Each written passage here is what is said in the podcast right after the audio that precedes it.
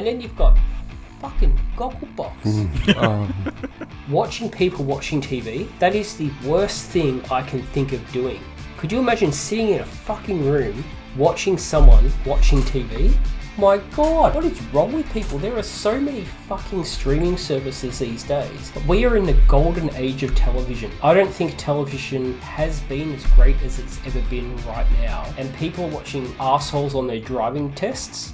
It's fucking ludicrous.